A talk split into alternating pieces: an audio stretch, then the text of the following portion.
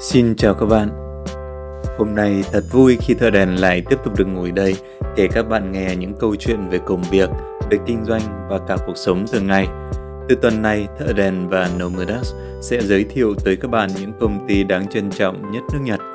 Loạt bài này được trích từ trong bộ sách cùng tên những công ty đáng trân trọng nhất nước Nhật được xuất bản bởi nhà xuất bản Phụ nữ, kể về những công ty vừa và nhỏ với những câu chuyện về thành công và có cả những thất bại của những người tạo dựng nên những công ty này. Những công ty đáng trân trọng nhất nước Nhật được chọn lọc từ hơn 6.500 công ty trên khắp cả nước.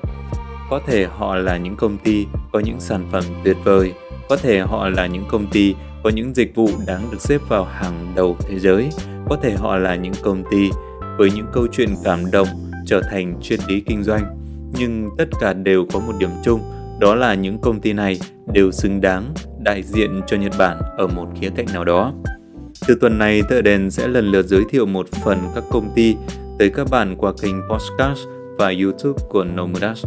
Để nhận được bản đầy đủ, các bạn có thể tới các nhà sách hoặc truy cập vào đường link các trang bán sách sau khi Nomadas cập nhật được thông tin từ nhà xuất bản các bạn nhé. Không để các bạn chờ lâu hơn nữa, hôm nay cũng là tuần đầu tiên Tờ đèn sẽ giới thiệu với các bạn công ty có tên là Nakamura Brace, một công ty sản xuất chân tay và các bộ phận giả phục vụ cho y tế của Nhật.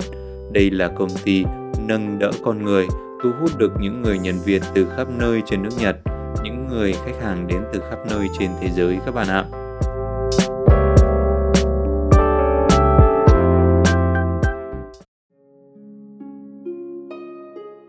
Công ty Nakamura Brace là một công ty Nhật Bản được đặt ở vị trí địa lý có thể coi là khá là hẻo lánh.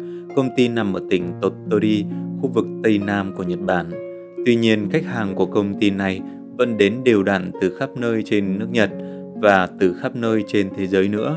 Điều tuyệt vời không phải là họ là những vị khách ngẫu nhiên, kiểu tình cờ đi ngang qua và ghé chơi, mà họ là những vị khách thực tâm tới đây tìm công ty và cũng là vì công ty. Công ty Nakamura Brace có khoảng 70 nhân viên đang tham gia sản xuất rất nhiều dụng cụ. Từ Brace trong tên của công ty hàm chứa ý nghĩa nâng đỡ. Chính vì thế tên của công ty bắt nguồn từ việc nâng đỡ con người. Người sáng lập công ty này chính là giám đốc hiện nay, ông Toshiro Nakamura. Ông Nakamura là con út trong một gia đình năm anh em. Cha ông làm công chức nhà nước ở một thị trấn nhỏ. Sau khi tốt nghiệp xong trung học phổ thông tại một trường địa phương, Nakamura đã quyết định dừng việc học để đi làm, kiếm thêm thu nhập để trang trải cho gia đình. Công ty đầu tiên ông làm việc là một công ty chuyên chế tạo chân tay giả cho người bệnh. Thời gian làm việc tại đây, ông có cơ hội giao lưu với rất nhiều các bác sĩ tại bệnh viện khi ông giao sản phẩm tới cho họ.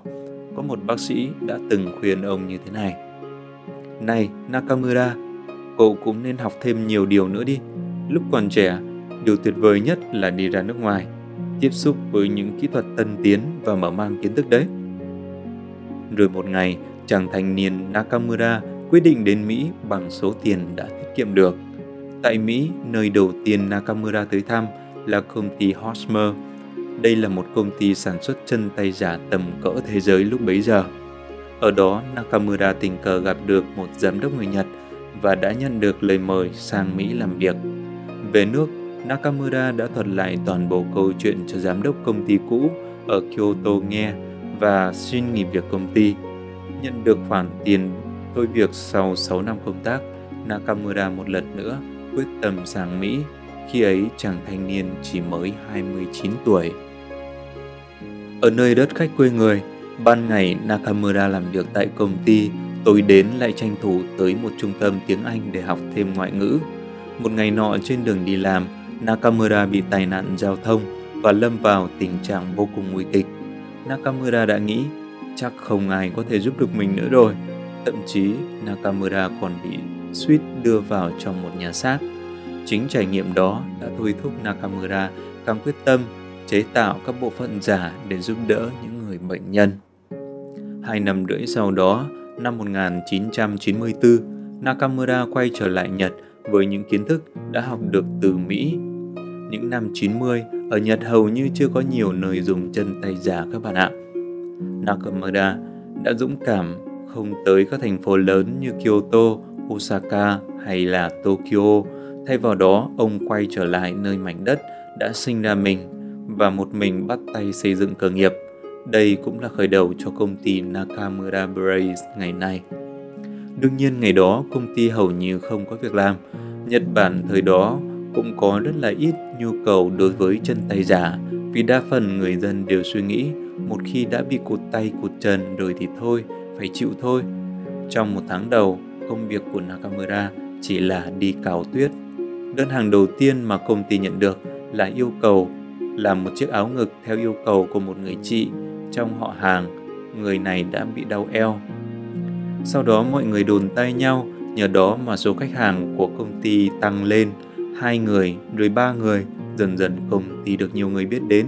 Tuy nhiên hoạt động kinh doanh của công ty chỉ thật sự bắt đầu nở hoa sau khi nhận người nhân viên đầu tiên vào làm việc.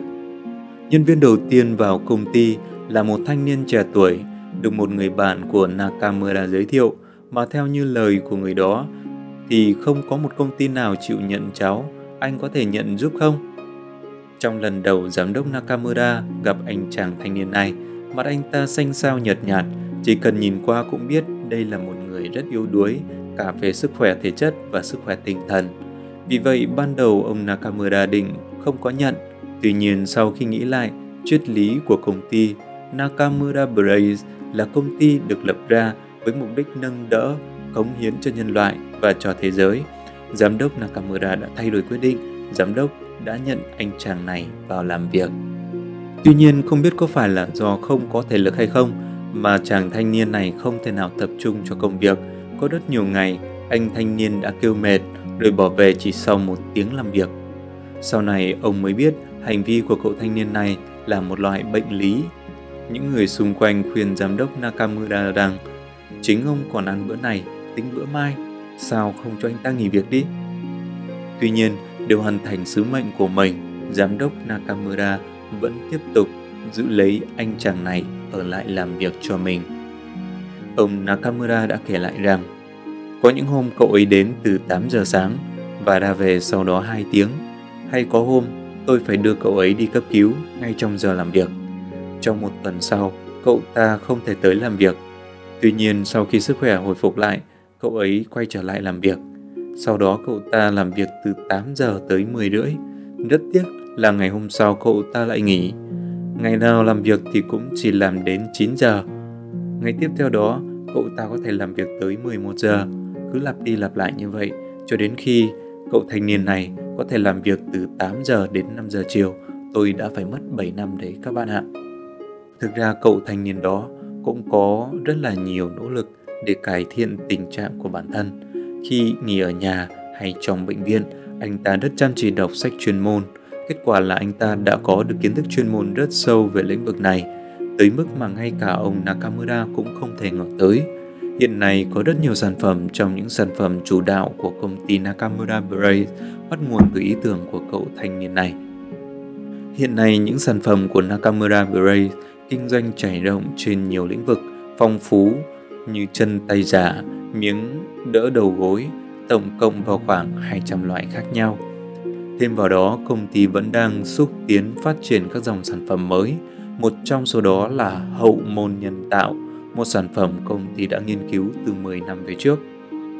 Hậu môn nhân tạo là một bộ phận nhân tạo gắn ngoài thành bụng từ một đầu ruột giúp thay thế chức năng đại tiện và trùng tiện cho người bệnh đã không còn hậu môn sau khi phải làm phẫu thuật cắt bỏ do ung thư đại tràng và trực tràng.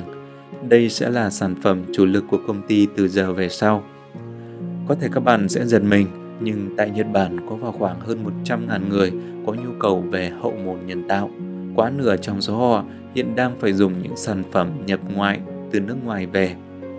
Tuy nhiên, vì những sản phẩm nhập từ nước ngoài không được sản xuất hướng tới người Nhật, cho nên có rất nhiều trường hợp không phù hợp với người Nhật, dẫn đến nhiều bất tiện như khi lắp vào thì bị dị ứng hay phân thải ra thì bị đỏ ra bên ngoài.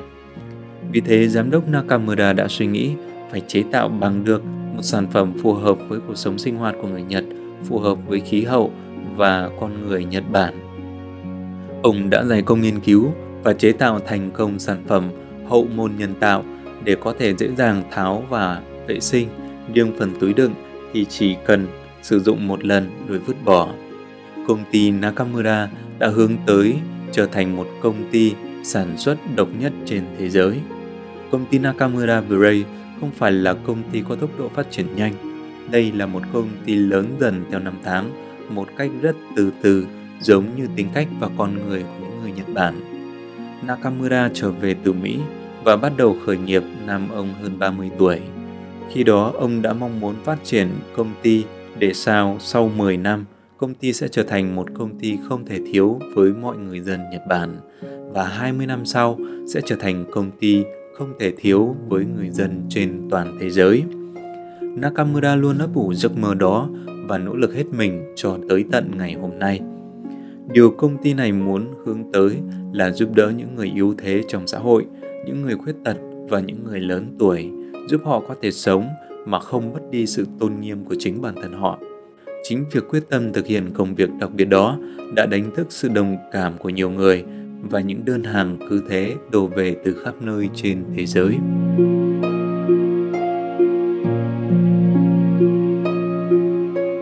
Trích lược từ cuốn sách Những công ty đáng trân trọng nhất nước Nhật Tập 1 xuất bản bởi nhà xuất bản phụ nữ dịch bởi Nomudas và Đồng Sự Các bạn thân mến, nhiều khi thợ đèn tự hỏi tại sao không có nhiều doanh nghiệp Việt Nam liên quan tới y tế, phúc lợi xã hội, sản xuất những sản phẩm chăm sóc người già hay là chăm sóc người bệnh.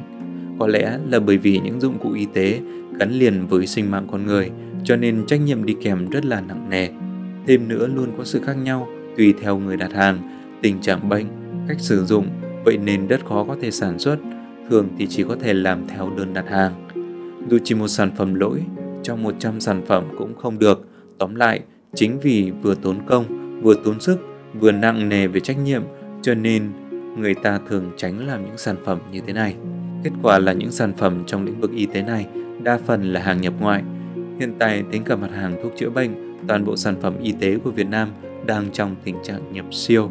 Thợ đèn hy vọng rằng trong thời gian tới, tại Việt Nam mình cũng sẽ có những công ty như Nakamura Brace sẽ trở thành người bạn đồng hành với những người bệnh và những người yếu thế, đồng thời cũng sẽ trở thành ngành công nghiệp chủ chốt của đất nước mình trong thời gian tới.